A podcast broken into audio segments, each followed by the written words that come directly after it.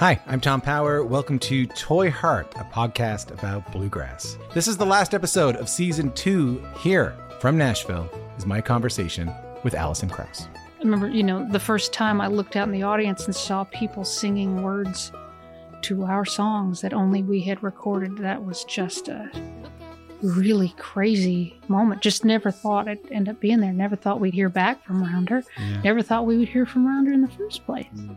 If this is your first time listening, you can hear full interviews with Jerry Douglas, Alison Brown, Bela Fleck, Larry Sparks, Jody Stecher, and so many more wherever you get your podcast. Thank you so much for listening. Later on.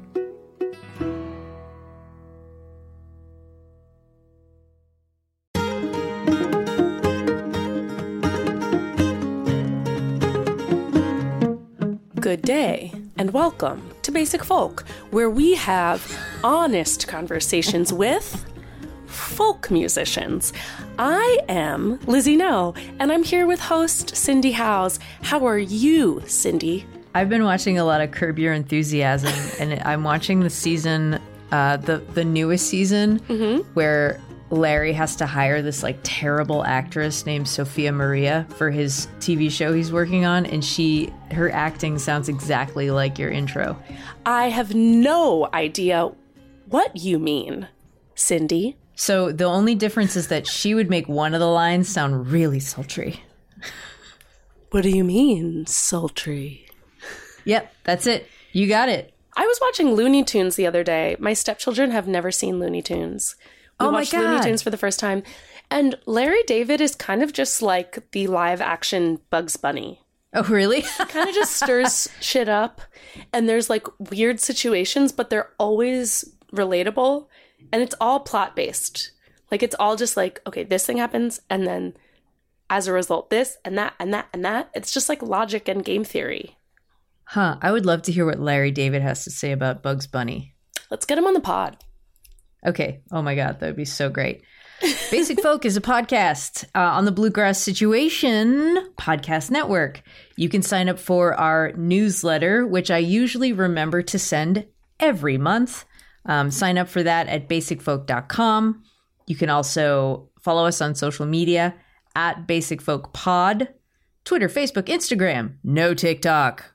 You can also make a financial contribution and support us at our website, basicfolk.com. There you can click on the donate button, send us five bucks a month because you like us. If you'd like a little thank you gift, you can go to the shop, send us five bucks a month, and we'll send you a handmade Basic Folk beanie that are made by Patricia House. They're so cute. She's my mom.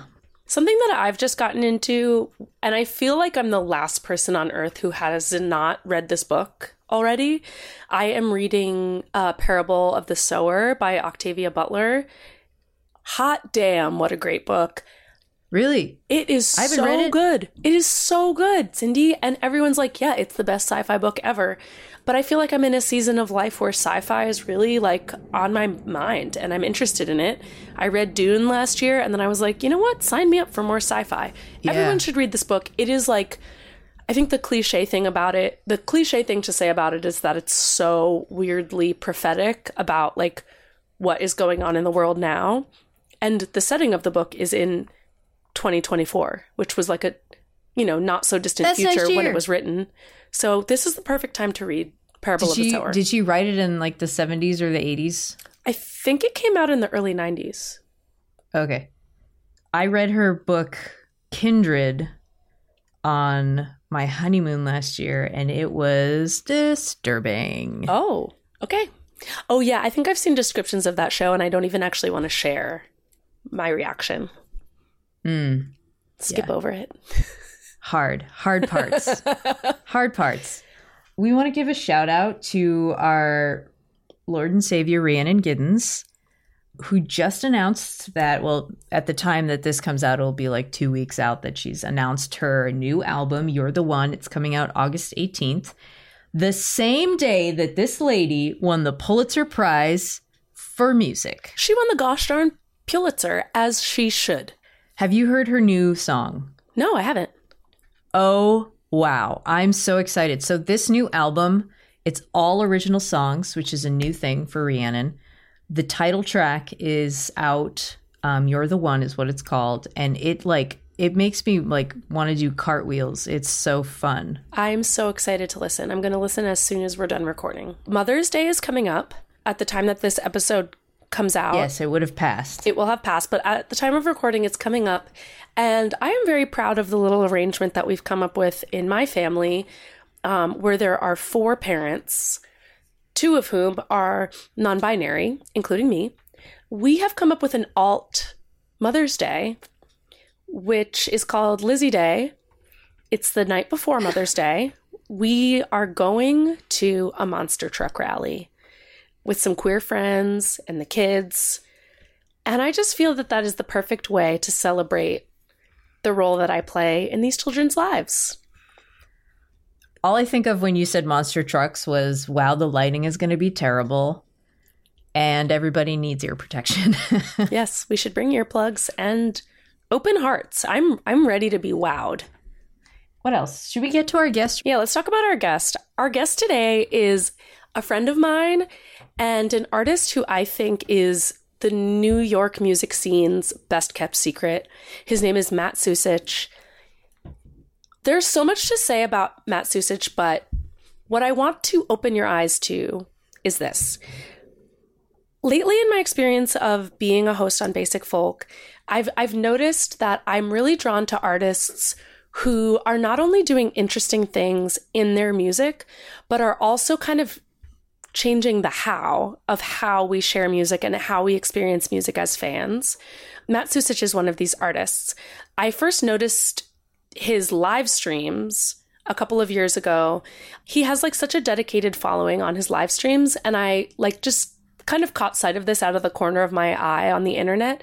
And I was like, there's something special going on here. This is a person who is creating community with their work and is really intentionally inviting their fans into a shared space of trust and openness. And the more I've gotten to know his work, the more it kind of like is adding up to this is a person who like really takes their audience seriously. Um, and and I've learned a lot from him from following his career. His album Don't Be So Hard on Yourself is like such an amazing pandemic album that I think everyone needs to listen to. But we mostly talked about his new record, Holy Smokes, which is out now on Five and Dime Records. It's a beautiful album. Um, it features vo- some vocals from Kathleen Edwards, who I'm a huge fan of and who Matt has toured with a lot. We talk a lot about humor in this episode because I think Matt's really funny and he brings puppets and comedians along for the ride in his live shows and we got to talk about muppets and you know day jobs and love and life. You're really going to enjoy the episode and i think if you don't know his music already you really need to. We'll take a listen to a song from his new album. This is give love and then we'll get to our conversation with matt sucich and lizzie no on basic folk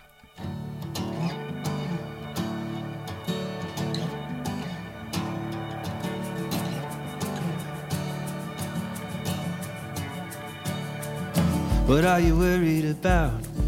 Listen to the waves, there's no better sound. And keep your feet on the ground. What are you worried about? What does it matter where we go? I get the feeling that we'll never know. It's better just to let it go. It's best to leave it alone.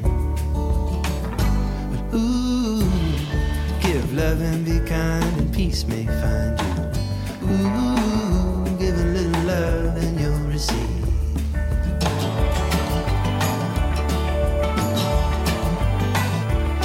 Can get lost inside of your mind and have yourself an existential crisis. Yeah, open up a bottle of wine and get lost inside of your mind. Well, think about a past life.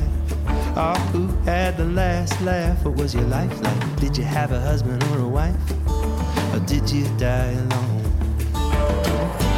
Ooh, give love and be kind, and peace may find you. Ooh,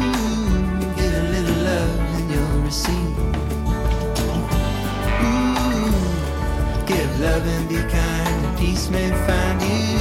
Ooh, give can set you free.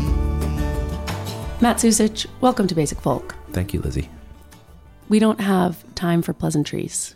Who is the funniest person you know The funniest person I know. Mhm, in real life? Oh man, I shouldn't be thinking about it this long, but uh, Mike DeCenzo probably. Okay. Probably does it for me.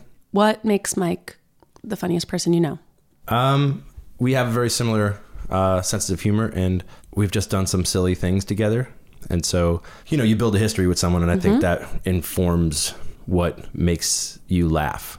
You know what I'm saying? Yes. So, like, apart from like, of course, you get your like your popular comedians who can tell jokes and make you laugh, but then there's you build a personal history with someone, and then you have mm-hmm. all these inside jokes that also add to that.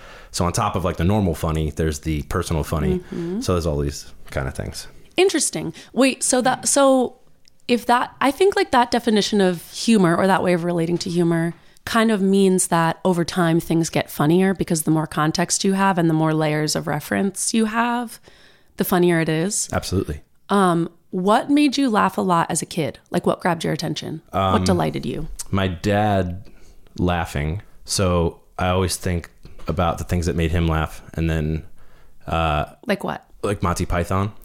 Um, Yeah. So at a young age, it was a lot of Monty Python. There was a lot of Naked Gun, like so like Leslie Nielsen movies, um, Airplane and, and such.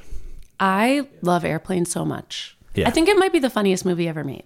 Yeah, it's one. It's one of them. Uh, those those are the It's Kareem Abdul-Jabbar. right, right, right. exactly. And it, it, the left turns of, Mm-hmm. comedy are like my favorite things about that, and also the Muppets. You know, like I mean, Yeah. I'm a, I'm a huge Muppet fan. Um, Where did that start? What are your earliest memories of the Muppets? Like, was that like your like a daily watching the Muppets as a kid type thing? Um, I have more of a memory of Muppet Babies, the cartoon, right?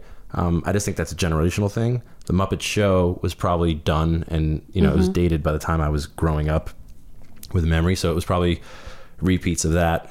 Um, oh, you know what? I was conflating Muppets and Sesame Street. Sure, Not and that's the the, thing. But Yeah. you know what? They're very similar. Yeah. And the Sesame Street is probably the the introduction to like the puppets. You know what I mean? Like, fully. Um, and I think the Muppet movies were very much in my Mm-hmm. life, that kind of thing. And then like this, you know, my my closest friend growing up. Again, this is goes back to that comedy thing too. It's like you have all this personal Mm-hmm. relationship. So because he was so so close to the Muppets, I was by default close to the Muppets. Yes. And so all of my love of the of the movies came from just hanging out with my friend Scott. Got it. And like constantly quoting them, you know. And it's almost one of those things where like, oh, I feel like I've seen this movie and I haven't seen it um, because I know all of the major. Oh, they, you know like I it was a planted memory. right. And I mean, obviously, I've seen the movies, Mm-hmm. but at the time, I think a lot of it had to do with just constantly quoting it around Mm-hmm. my friend. Do you feel like that um, relational sense of aesthetics impacts how you relate to your audience now? I have a hunch, but I'd like to hear you say your thoughts. Yes. I think Mystique is gone. I think anybody who can pull off Mystique these days is a wizard. And I'm impressed by it. And I've always been impressed by it no matter what.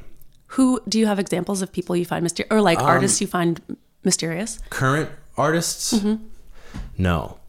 Um, but I think like somebody when I was when I was impressionable and new at music in my early 20s, some people like um like Jim James, you know, I think Yes. he has a very mysterious way about him and I was just, you know, dumbstruck by it. I was it was I'm, I'm in awe of that kind of thing. Um And I think that's real. Every time I run into him, he seems like the most mysterious. Yeah, but he, he does a really ever. good job of being he does a really good job of being personable mm-hmm. and and and pleasant. When I say mysterious, I mean almost you know, and obviously it's, it's very, such a unique example, but like a Dylan esque mystique is it will never happen again. It's over. And Yeah. why is that?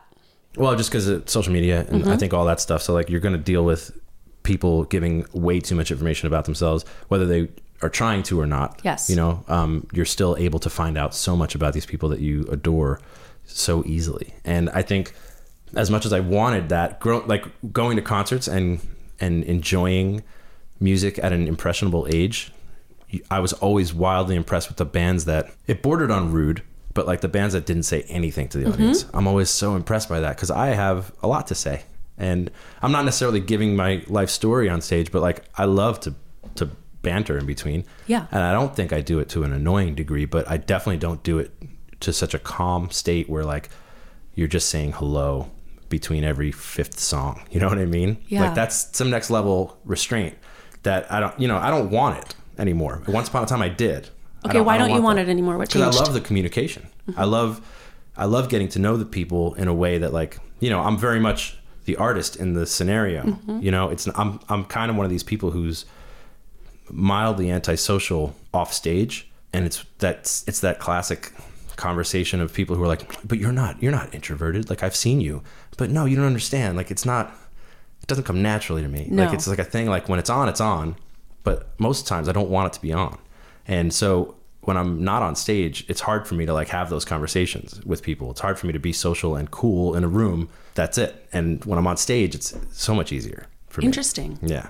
Well, I noticed that I was actually so surprised by how different you are performing than you are in person because I think yeah, I you notice that you're a lot more extroverted on stage and I wonder because I've experienced this in my own career like when I first started performing I'm I can be really shy and it's really hard to know what to say to people like conversationally. Mm-hmm. Like we're songwriters, we know what to say in the songs. Yeah, exactly. It's hard to know what to say in conversation. So do you get the sense that you have like a separate performer Matt identity that's not the same as like sitting here in your apartment Matt or party Matt? Uh, I, I don't. I feel like, but now that you bring it up, yeah, I guess without thinking about it, there is that different person because when you're on stage, you're I am doing a different thing than I would off stage. I'm, I'm in my head, they're not different people. Um, but I've spoken to people about this, like part of coping with this industry and how crazy it is, is being able to separate the two because otherwise you have no sanctuary. Right. Like if you can't separate the persona from the personal life, then you're always, which is a, something I battle with, is you're always dealing with like the the downs. There's just like Yeah. the highs and lows are always there, but the lows are more common if you're if you're living the life versus oh this is a person this is a person I can leave at work. Got it. You know what I mean? And that's that's something I think is has value, but I've never separated. I don't have like a separate name. You know what I mean? Right. I never changed my name. I never did anything to like separate it. So it's very much me in my head. Um, and and I think that goes back to your original question. Is like this is what I want to build this relationship with people. I'm, I know most of the fans' names, you know, um, and maybe that's telling of how few fans I have. But it's it in my head. It's like this is a relationship that I'm grateful for, and so I want to keep the conversation alive, not just you came to see me sing songs, and I'm going to barely look at you, play all of them, get off stage, and go on to the next city. Like I don't know. For me, it's more of a engagement thing. Um, and how did the pandemic impact that? Like, I think the first time I saw you play music was one on one of your 9:01 p.m. live streams, and it seemed like, I mean, by the time I tuned in, you had already a lot of momentum and like you had regulars, and that's something that a lot of artists, I think, struggle to find. Like, if I talk to people who are just starting out in singer songwriter land. It's like, how do you get those regulars? How do you get those super fans who really come along for the ride of your career? Um, so, like, what did the pandemic teach you about maintaining that relationship with your fans and what kind of fans you had? Yeah.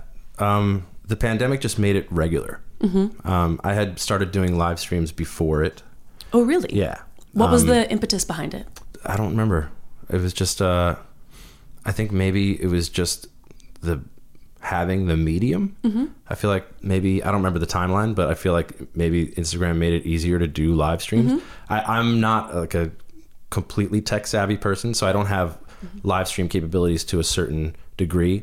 Um, I'd like to interject that for those that are just listening, Matt set up this session that we're recording right now, and it's, in my opinion, very high tech and very professional. different different tech savvy. I'm not like video tech savvy. Got it. so I don't and I don't understand how people even even now as we speak, I'm always I'm still impressed by people who are doing Instagram live streams with proper audio. Mm-hmm. Like how did that ever happen? I never figured out I never looked it up. I never looked up how to make that happen. I feel like you had to already have that capability. Like I did Yeah. really, I mean, not to pat myself on the back, but I did really good live streams in the pandemic, Oh, yeah? and it's because I had a person, a manager who knew how to do it. Yeah. and he would come to my house and like set up a mic. Right. I don't know how you do But it. but what is there? And there's a piece in between? What do you mean? Like, like, what are you plugging the microphone into? Um. There Okay, to I guess the what I audio mean? wasn't the best. Like something, something like this can, Like like, the your phone? microphone. Yeah, Oh, your phone mic can oh, actually get you, pretty, yeah. pretty good quality. Well, that's the thing. My phone mic was doing the job as far as I was Mm-hmm. Right. concerned. Like all I did or was just like a, one of those little red crimson boxes. You know, the little Yeah, yeah. yep Yeah. preamp thing. That's like this. Yeah. But how do you get that to? That's what my question is. How do you get the get preamp to the phone to go live with you? Okay, you actually have to do it. I think through your computer to Facebook. Yeah. And, And- and here's also, where I say- those facts have fled my mind. podcast? Of course. Here's where I say fuck that. Yeah. I wasn't going to, to learn all that stuff just for like it's just me and a guitar and my literally just pushing the record button and Yeah. go live on Instagram was sounded great. No one had complaints about the sound and I wasn't Great. about to be like this is going to be perfect. Anyway, I'd started doing them and I did them at weird times. So I would do like I would post on an Instagram story like, "Hey, I'm going to go live tonight at 7:32." You know, that kind of thing, just to make it Mm-hmm. People love that funny. shit. Yeah, sure. I don't remember why I started doing them, but I did them very infrequently. They weren't the same day and they weren't the same time. And then the pandemic made it regular. So like that's when it started. And I chose 901 because everybody was live streaming. So I figured it gives you a minute to get over to the next person. So somebody's live streaming at really eight funny. o'clock. Like, oh, here you go. like there's going to be done it because I'll remember also Instagram Yeah. cut it off in an hour. So Oh, really? That was back in the day when like it stopped it. So it turned you, it, it stopped your your live stream no matter what after an hour. So I figured if That's people are doing behavior. an hour, eventually eventually they fixed it and then i was that that was where that started so they i don't they came um i have to give credit i think it was adam duritz um from counting crows Yeah, we know who Adam Duritz is. well not a lot i'm just I think it's a huge flex as a oh, our listeners context. Sorry, listeners, I'm bullying our guest. i don't think you It's know, I not mean, the first time. there's plenty of people who who don't know who a lot of famous people are okay, you're right. Um, but he he um, says very nice things about me in and in the past and present, and uh, and he brought a lot of people to to to me, and I think and that was before we even went on tour together. So that was that was pre-pandemic, and then the pandemic making it regular. Um, just all it did was fuel the fire, and so like they they made it. It was um, appointment listening. It was just the way Yeah. they do like ratings. You know, it was just people came every Thursday, and it was nice. And it was the same little group, you know, and they're wonderful, and they made their own T-shirts, and you know, Yeah. um, it's really sweet. It's really it was really nice, and so that's where that and a lot of that relationship comes from. That personal. There's something very intimate about looking into your phone and having all that that relationship.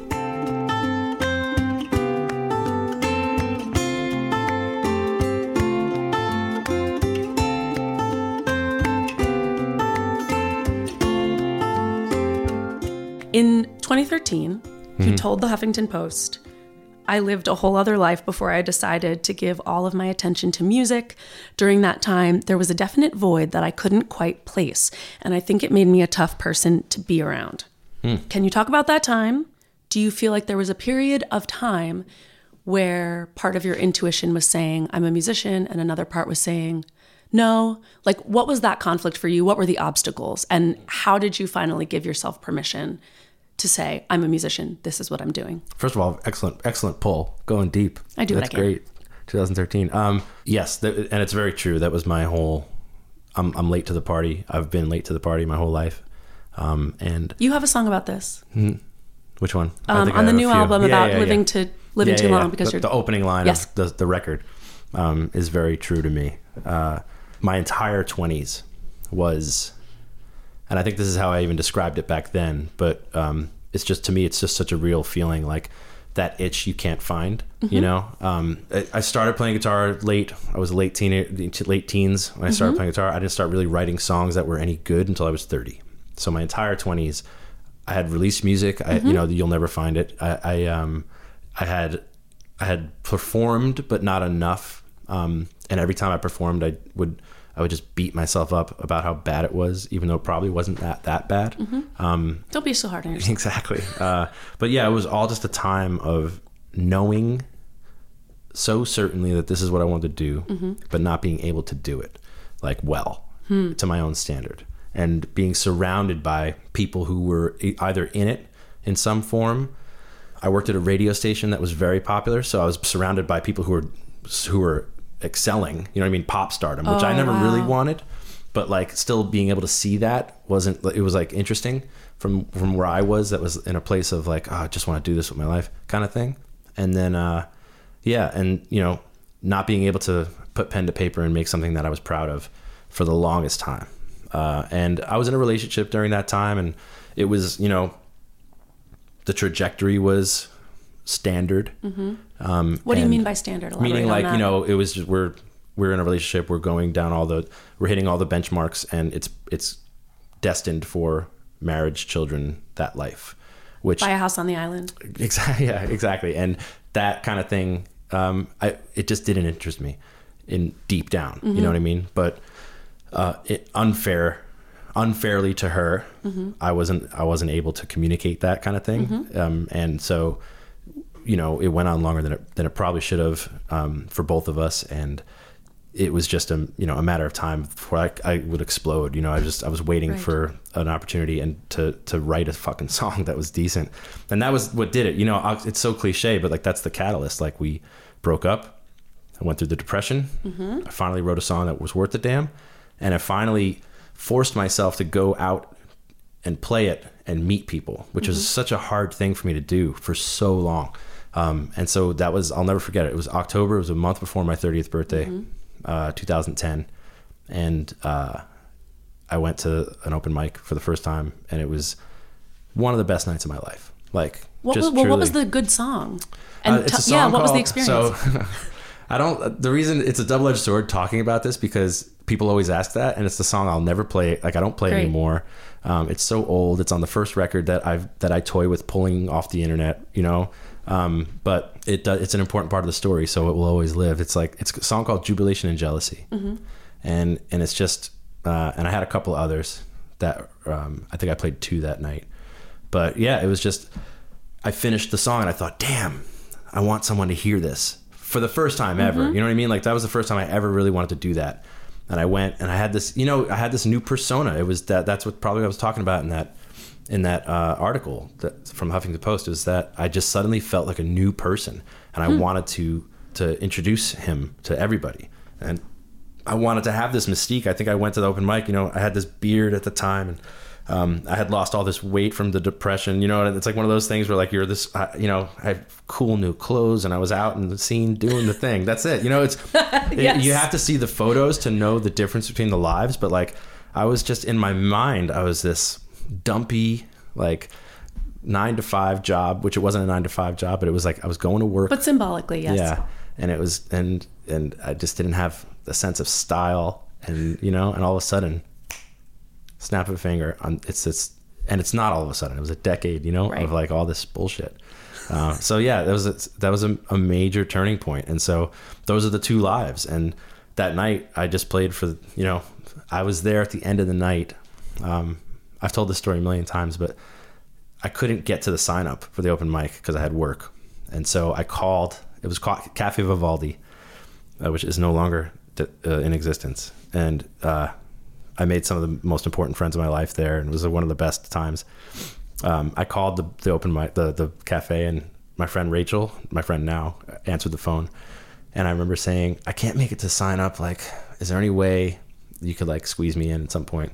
She's like, well, just come. And if you hang out to the end of the night, like in this time, we'll have you. And I stayed the whole night. And it was like, I got there probably 7.15. I think sign up was six. And uh, I watched the room fill up and empty out and fill up and empty out and fill up. And, and all I wanted to do was play my fucking songs for the whole room. You know what I mean?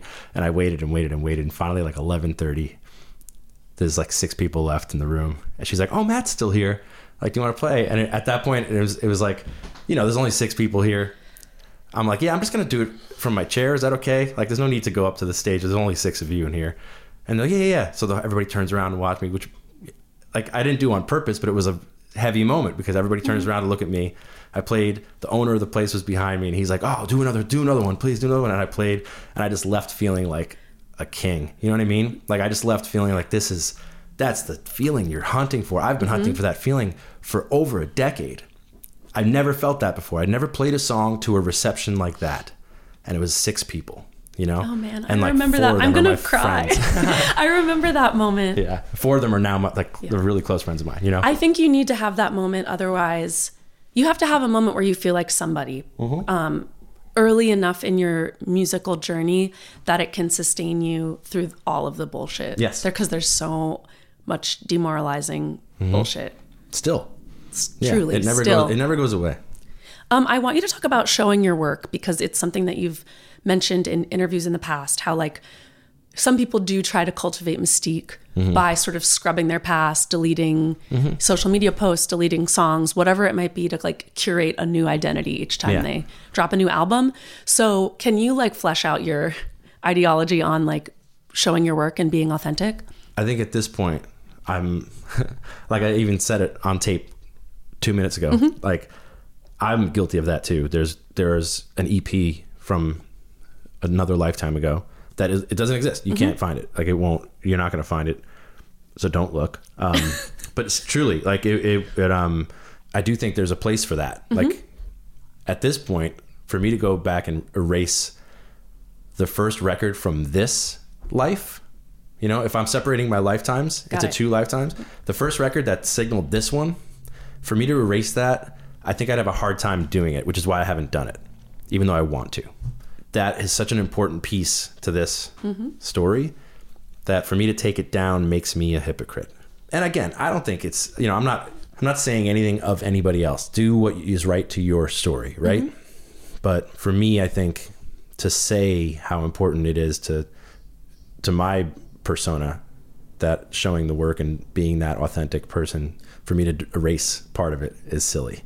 Um, I don't know. I just think everybody's we're all the same. Like we're all there's nobody like I don't know. Nobody's pulling songs out of thin air. Show us how you made that. Like that's that's helpful to Yeah. people. You know, I think we're in this world of mystique is the mystique is gone.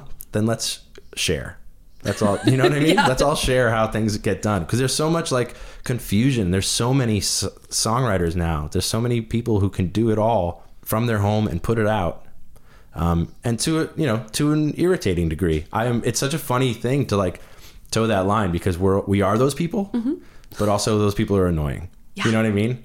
And I think it's fair to have those feelings because some of them some some people need to be told that maybe this isn't for you. Yeah. You know, I think I like to think I'm not one of those, right? You know, but like in, in your back of your head, you're like, all right, well, what are the people who are on major labels thinking about people like me? Right. You know, like so it's a weird. It's a the voices in our heads are crazy, but I'm just I'm down to like share. I you know I don't know if you follow the stuff I post on online, but I'm often posting like my pictures of my lyric sheets mm-hmm. with like pencil scribbles Yes. and stuff. They're they're literally right next to you, but Oh yeah. Do you type these on this typewriter? Um, yeah. I'm so glad we're doing this in person. I wouldn't have even known to ask that. Yeah. What's the story behind this typewriter? Uh, Guys, listeners, I'm looking at. I'll share a photo of this typewriter on the Basic Folk Instagram. It's uh, I I have always wanted to have a working typewriter that like fully worked. I had one that was like janky that I got at like a flea market once that like wasn't good enough to to like do the project I wanted to do because like it didn't type in straight lines and some keys didn't work. And then Mike, funniest person I know, for context, uh, had bought one that I loved, and he told me where he got it, and I went and got one, and then I was able to follow through this. This part of my process is I write a song in my books, those brown, those little black books. I fill up those books, and when I write songs in them, I don't feel like it's done until it's been typed, and then I type it, and then I have a hard copy mm-hmm. of a, of lyrics, and then if it needs further editing, I edit in pencil on the typed sheet and that's what we have. Like that's the song. To me mm-hmm. that's such an important it's now an important part of the process for me Yes. because instead of like burying shit in my brain i'm able to like see it in front of me mm-hmm. neatly because i have my handwriting i may as well write with my feet Um, I want to go back to Thousand Dollar Dinners, which is a great album. It sort of comes across as like a working man's folk rock album. Can you talk about how like your origins in Queens and your class identity um, shows up in that album and and the sense of work? Is that a okay question? That's a yeah, it's an okay question. I don't know that I ever thought of it in that in those terms, but it is the the title comes from a funny story from my time at, at the radio station I worked at, and I don't know that there's much else about it about that record overall that revolves around that job, but that one song mm-hmm. has comes from that one moment, and that was just me being fed up with the the industry I was in and the idea of the you know working for someone kind of feeling, um, and I just had so much animosity towards like the higher ups and the corporate vibe. Um, I was very low on a totem pole in commercial radio, you know, and I was kind of a phantom who just like showed up, went to work, got paid very little for very few hours a day, you know, uh, for a lot of work. Like I did much more than I was paid. Um, and at the end, it was just a trash place to be. Um, be wonderful people. There are a lot of wonderful people. To say that doesn't negate their their being. It's just the the corporation overall was was garbage. Um, uh, that I don't know. I don't think the rest of the record, the rest of the record's really a lot of like you know sad bastard love songs. I think, Yeah. but that one has a uh, has its ties in the uh, corporations. Yeah, well, the reason I asked about that is also the song "See You Soon." Mm-hmm. Like everyone's, there's like a few different people thinking about the government. Yeah, yeah. In like a big picture sense, there's like these big ideas, and then there's the everyday pressures of living. Mm-hmm. Um, I think that's one of my favorite tensions on that record. Well, that's that, that's don't be so hard on yourself. Yes. Yes. Oh, right, right, right. Right. That's on the next one. Yeah, yeah. Th- This is why I shouldn't handwrite my. No, it's great. No, it's because fine. I put them in the same paragraph. but on "Don't Be So Hard on Yourself," um, I was really like captivated by that line about on "I Don't" about sirens and silence. Is that like a 2020 moment? What was like? What was your sense of reality when writing that song?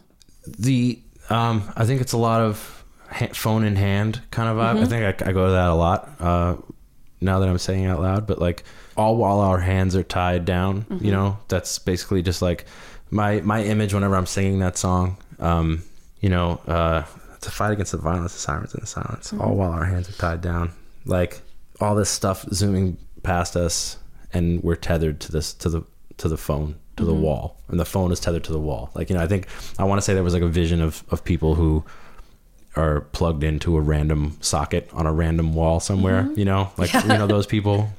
Um we're all that person. Like i've been in an airport looking for a, a you know an open outlet. But uh yeah that i don't think that's exclusive to 2020 that was really just more the song in general it's it's it's speaking to you know this lifestyle like i you know i don't want to i always say i'm going to leave but i don't You're gonna leave where?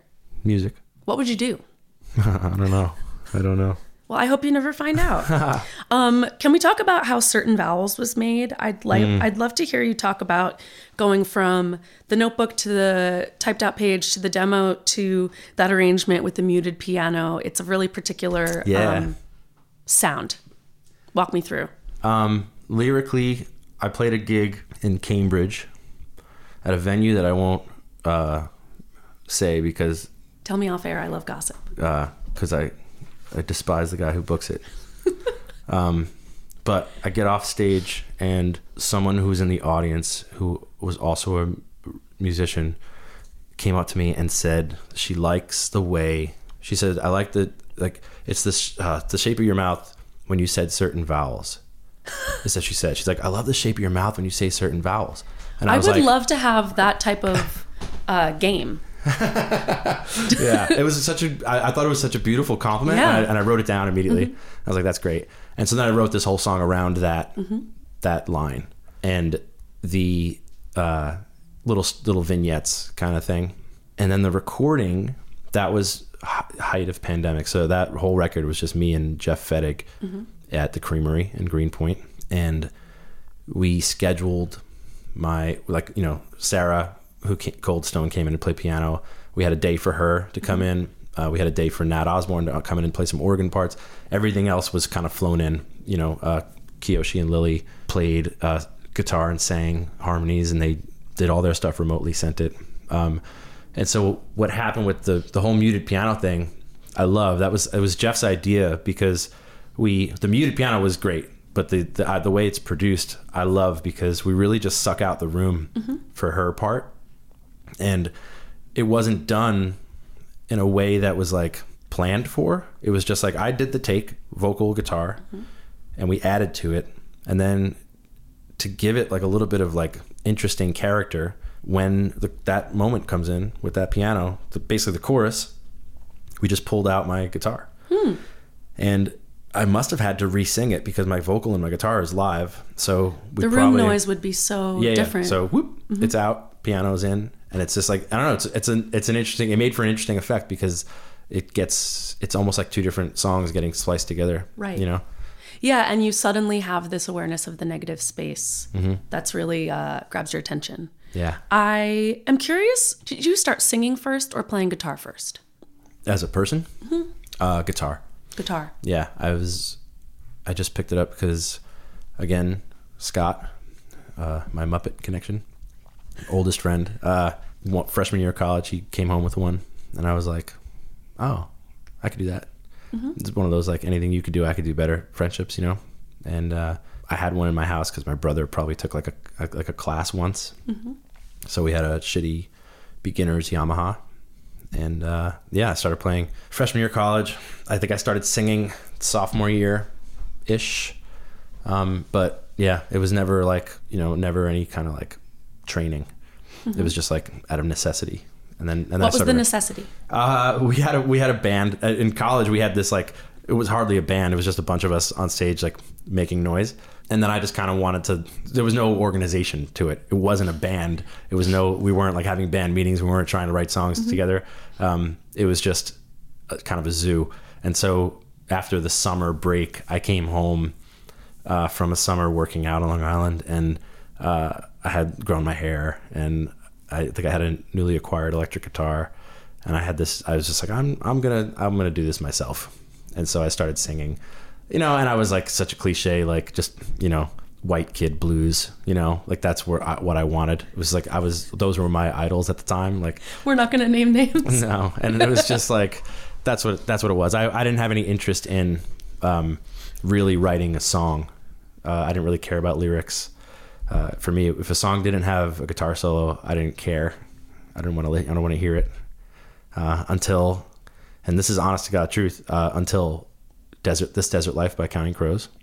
That record came out the same year, 1999, and uh, and then that got me into that was like a gateway to like Dylan and Springsteen and you know from there it just went and, and Petty. And that was the I, I don't think Counting Crows was a gateway to Petty. Scott I, has to get full credit for Petty but like it was that was he Adam Duritz was the reason I, I tried to write lyrics.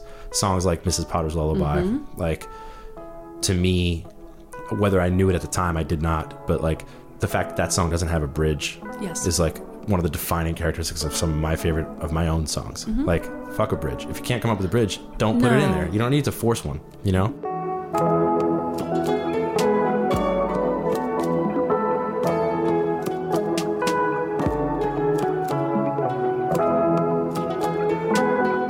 Let's talk about Holy Smokes. Mm-hmm. First things first, what do you think happens to us after we die? I don't know. I think it's a dicey topic. Uh But really, like, what do you, Matt, personally I think? I think nothing happens. Okay. Um, and so, what do you want done with your body when you die? burn me. Burn. Okay. Yeah, I want, uh, scatter my ashes wherever you think I want them scattered. Maybe by the time that happens, I'll want them scattered somewhere. But um, I think I take up enough space living. You know, I don't think I need to be buried somewhere. To you know, like I think cemeteries are a little bit of a dated thing. Let's get rid of them. You know, look at all that land. We But put. that, what the transition process is what's tricky yeah, what do you of, mean? Oh, of converting cemeteries yeah, to yeah, just. no, no, it's done. What's done is done. You know, we can't. no, no, no. you can get in trouble with that. yeah, yeah. The, what's done is done. But I don't think we need to keep finding places to put dead bodies. Yeah. This is a dark topic. Um, yeah, I, don't- I don't know. I don't understand. Like, I get it. I, I don't want to knock anybody's beliefs and, and in that regard. But personally, I don't think I need to take up any more space when I'm gone. Okay. So let's get rid of me. Um, the sound of Holy Smokes is different than I would say. I mean, it's a the sound is different, and I and I'm getting the sense that the process was extremely different. Like your previous album, Don't Be So Hard on Yourself, a lot of parts were flown in remotely.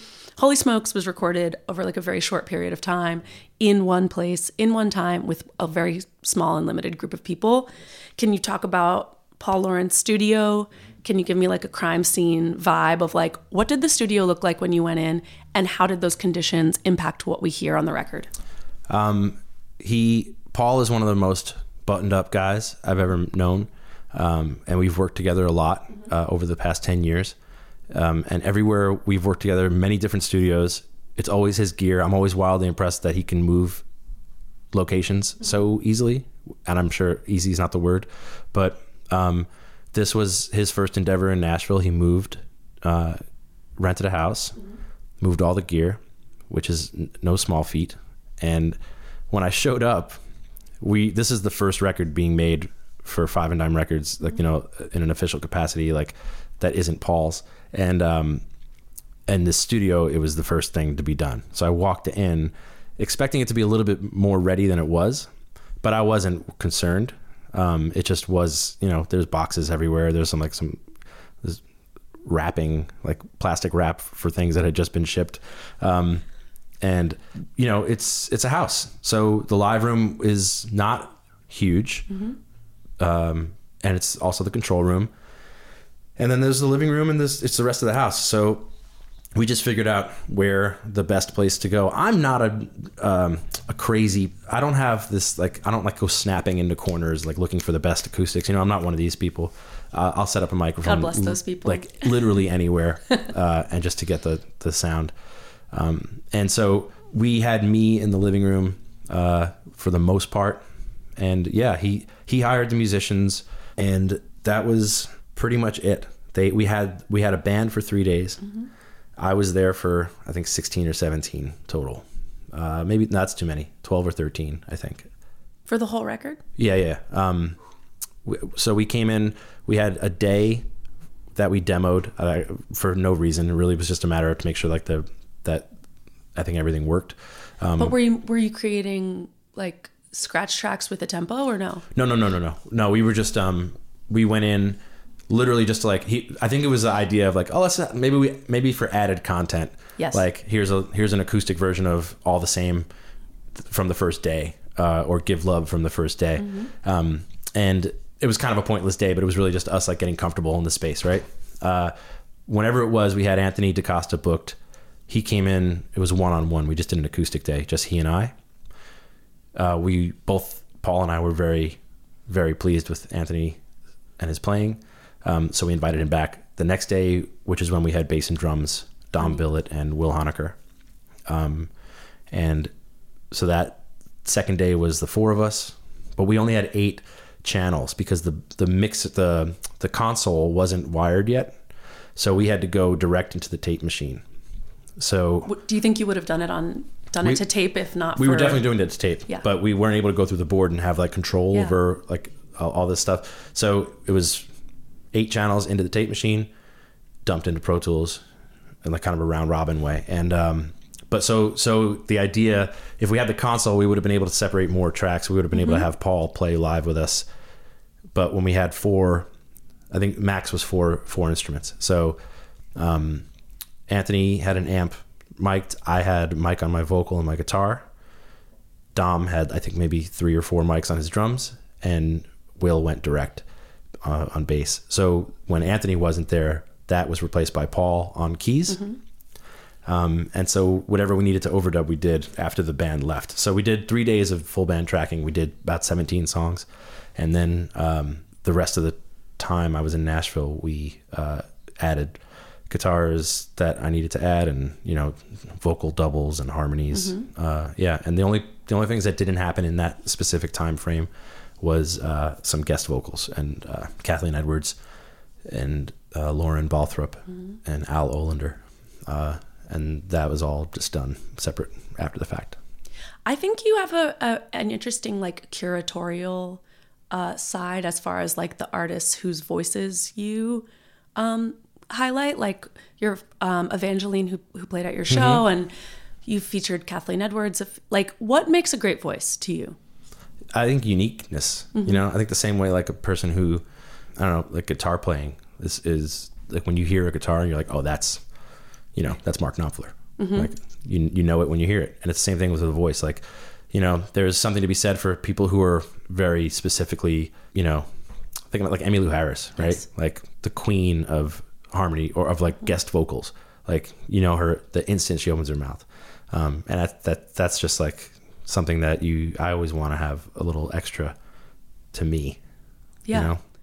You're not like trying to hire some like a an anonymous No. harmony singer. Right. It's it's Yeah. I think it's often like a feature when it when it happens Right. in your songs. Um who is the speaker on Give Love and who is the you? Because there's Hmm. some advice given and who's who? Hmm. I think oh I think they're both me. Uh, put me on the spot though. I can't. I'm trying to remember the, all the lyrics. I think. I mean, yeah. It's just. I mean, nine out of ten times, it's me talking to me, and all the songs. Right. Like I'm not trying. Right. I'm never trying to be preachy to anybody else. Um, it's really just trying to explain to myself uh, the things that will uh, ease my concerns. You know, what are you worried about? Yeah, that's definitely me talking to me. You know, just just fucking relax. open, open up a bottle of wine. Have, have yourself an existential crisis. Um, you know, the dad joke is is definitely me. Yeah, I, I don't think it's. You know, I'm not.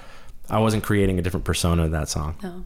A thread that I feel like is running through not only your music but our conversation now is um how important it is not to preach to people everything that can go wrong when you try to explain yourself, talk face to face.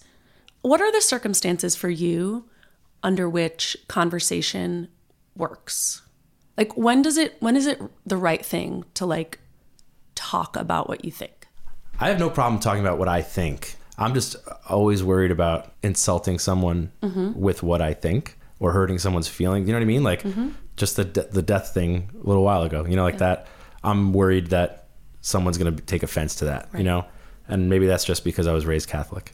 You know? Uh, it all goes back to Yeah, that. Yeah. I, that, that- that's what I always blame it on. You know, like the guilt. I, I just worry that I'm, you know, I try to tread lightly, and I think I've been in enough conversations with people who maybe are a little poisonous in conversation to make you feel like like you're being manipulative when you're not. I don't like. I don't know if that's articulate enough, but like.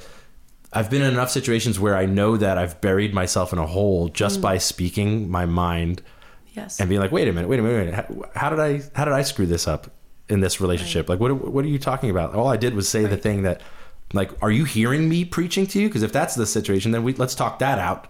You know, let's let's right. let's address my tone. Maybe like I don't know what you're hearing, but I'm not I'm not telling you how to live. You know, Right. I'm just talking about what I think, and I think a lot of that comes. You know, people.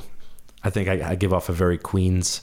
I'm walking here kind of vibe. You know what I mean? Like I think I, I am very passionate about my beliefs uh, in person, and I think it, it, that could maybe come off as uh, as intense. So I don't know. I try I try pretty hard to like to be unabrasive.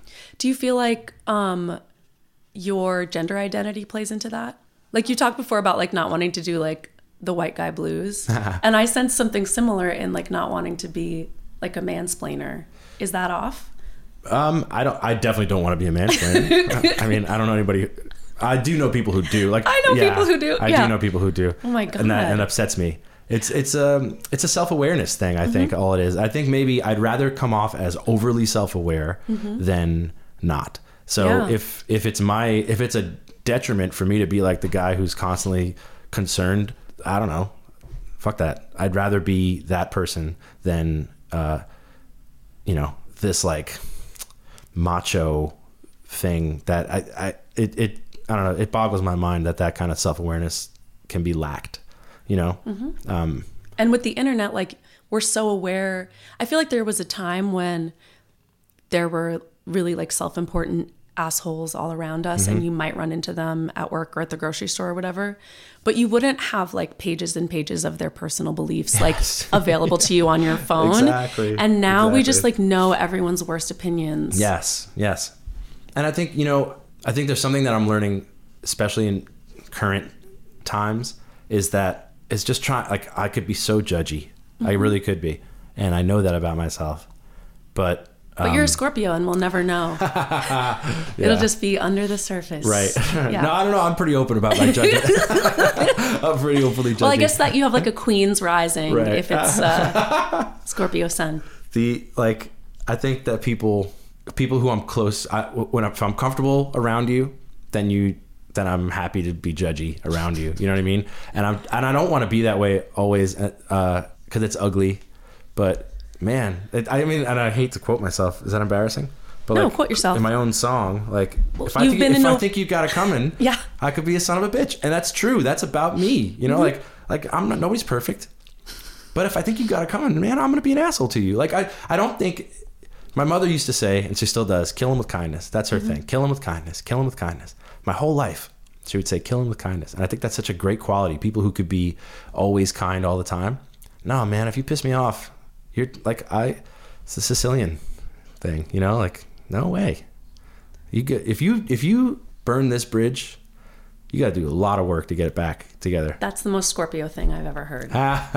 yeah, well, I, you kind of have to be that way to be a songwriter because I, you have a song where you say like, "Don't talk shit about your exes" or something. Yeah, but I think you well, end up. can no, it's or you it's- can. it- yeah, do whatever you got to do to get the thing. That's that the whole purpose of that verse. It's Right. like do what you got to do to get through this.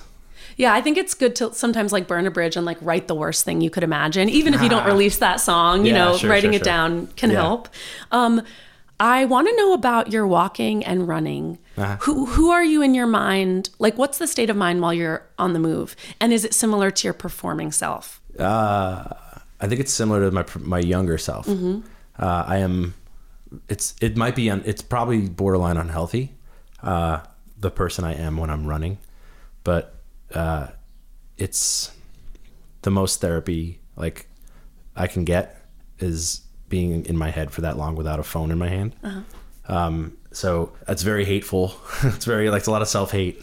Um, but I was a I was a runner in high school, and I was never good enough to like to be really top of the line. But uh, it was enough to like get the bug, and then I didn't run for like 20 years. Um, the pandemic really brought it out in me, and I found I found it again. Like it, for me, the reason why I never did it for the longest time was because I had the standard of what I, how fast I needed to go and how far I needed to go, and then that was erased. The pandemic forced me out of the house to to get out of the house first of all, alone, which I'm excellent at, uh, and yeah, and then all of a sudden I I would just tell myself, which is counter to what I'm saying, but I would I would be kind to myself about the distance. Like just go where however this is not a race. Just do what you need to do, get the run done, and come back. But in the grand scheme, the the beating yourself up starts to like pile up and it's who I was then and it's who I am now when I revert back to that person. So it's not who I am on stage any these days. But maybe when I was in my past life, I would play shows and I would hate myself for every little mistake. You know, you play one one wrong chord, something goes wrong. Um, I would live with it for a week. You know, I would I would relive the the show and be so angry at that uh, that it wasn't good enough. Yeah, that that's me reverting to that person. I think when I go for a run, but now I'm on stage. I'm the happiest. That's my that's that's absolutely my most comfortable place. How did you get there? Asking for a friend. I just I just think I just think knowing that I, it's experience, like having been to those situations where it sucked and I hated myself for it, coming out of it okay. Um, and I think just believing in the songs. Like back then, I didn't believe in the songs, right? I wasn't able to tell the story. I wasn't able to. If you're on stage singing some, to somebody a thing, and you're you don't even believe it, then what the fuck are they hearing? You know, like so something changes when you're writing something that you believe. I'm telling it in the truest way I can tell it. You know, even though sometimes I'm thinking about what I'll have for dinner that night, I'm still telling it in the truest way I can tell it. You know, uh, and it's coming off confident because it's confident. Right. Um, and I don't care if I fuck it up. I've, there have been times where I've forgotten complete verses. You know, and I don't get mad anymore at that kind of thing. That that I've known that also as an audience member. I love that shit. When that happens on stage, that makes that's for a better show. I toured with Sam Beam. I Mm-hmm. don't think he would mind if I said this, but like every other night there was like half a verse he would forget. And it was the swaggiest shit you can Yeah. imagine. Because also when like the whole audience can t- Mm-hmm. can sing your discography back to you. I think there's also like a really useful removal of ego in those moments where you don't necessarily have to be confident about yourself, but you can be confident about your work. And that's like a backdoor into acceptance Yeah. sometimes. Okay, would you like to do a lightning round? Everyone listen to Matt's new album. It's so good. It's so humane. Thank you. It's hopeful. Um, okay, let's do a lightning round. Sure. Don't think too hard about it. Gut instinct. What is your favorite holiday? My favorite holiday, uh, Christmas. What is one song you wish you wrote? Oh my God. Good question. Um, oh no, I can't even think of titles right now. We'll skip it. We can come back to it. What fictional character would be the best companion for you on a road trip? That's a great question. Uh, Fozzie Bear. Oh, yeah. Um, if Mabel, your dog, could talk, what would her first words be? Are we going outside? What is your favorite Tom Petty song? Angel Dream. What is your favorite ice cream flavor? Coffee. What is the best time of day to write a song? Morning. Who is your celebrity crush? Uh, big Rachel Weisz person. That's my celebrity crush. Is that right? Wow. I saw the mummy and I never recovered. Beautiful. She's so mysterious. Yeah, yeah. I think she's She's great. very mysterious. I think she's great. What is the best age to be? Uh, 42. What is your most useful non musical skill? Helping people move. Okay, swinging back around. One song you wish you wrote. I'm gonna go way back. I don't know that I feel this way anymore, but it is still one of the songs I wish I wrote. I've always Ray LaMontagne's Jolene. Oh God. I just think that's that that is a perfect like the imagery, everything about that. But that's like like back in the day when I used to go to sleep listening to music. You know, mm-hmm. that was probably my most listened to song ever on iTunes because it mm-hmm. was the first song on that playlist that I would press play before I went to bed. You know, it's like one Yeah, of those kind of things. So yeah, that song just kills me. It's one of the six I could play on piano too.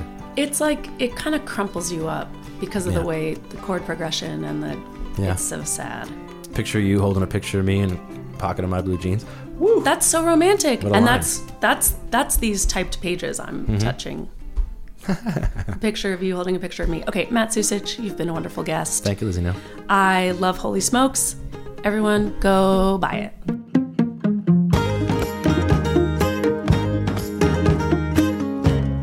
This episode of Basic Folk was produced by John Nungesser. Alex Stanton composes our music.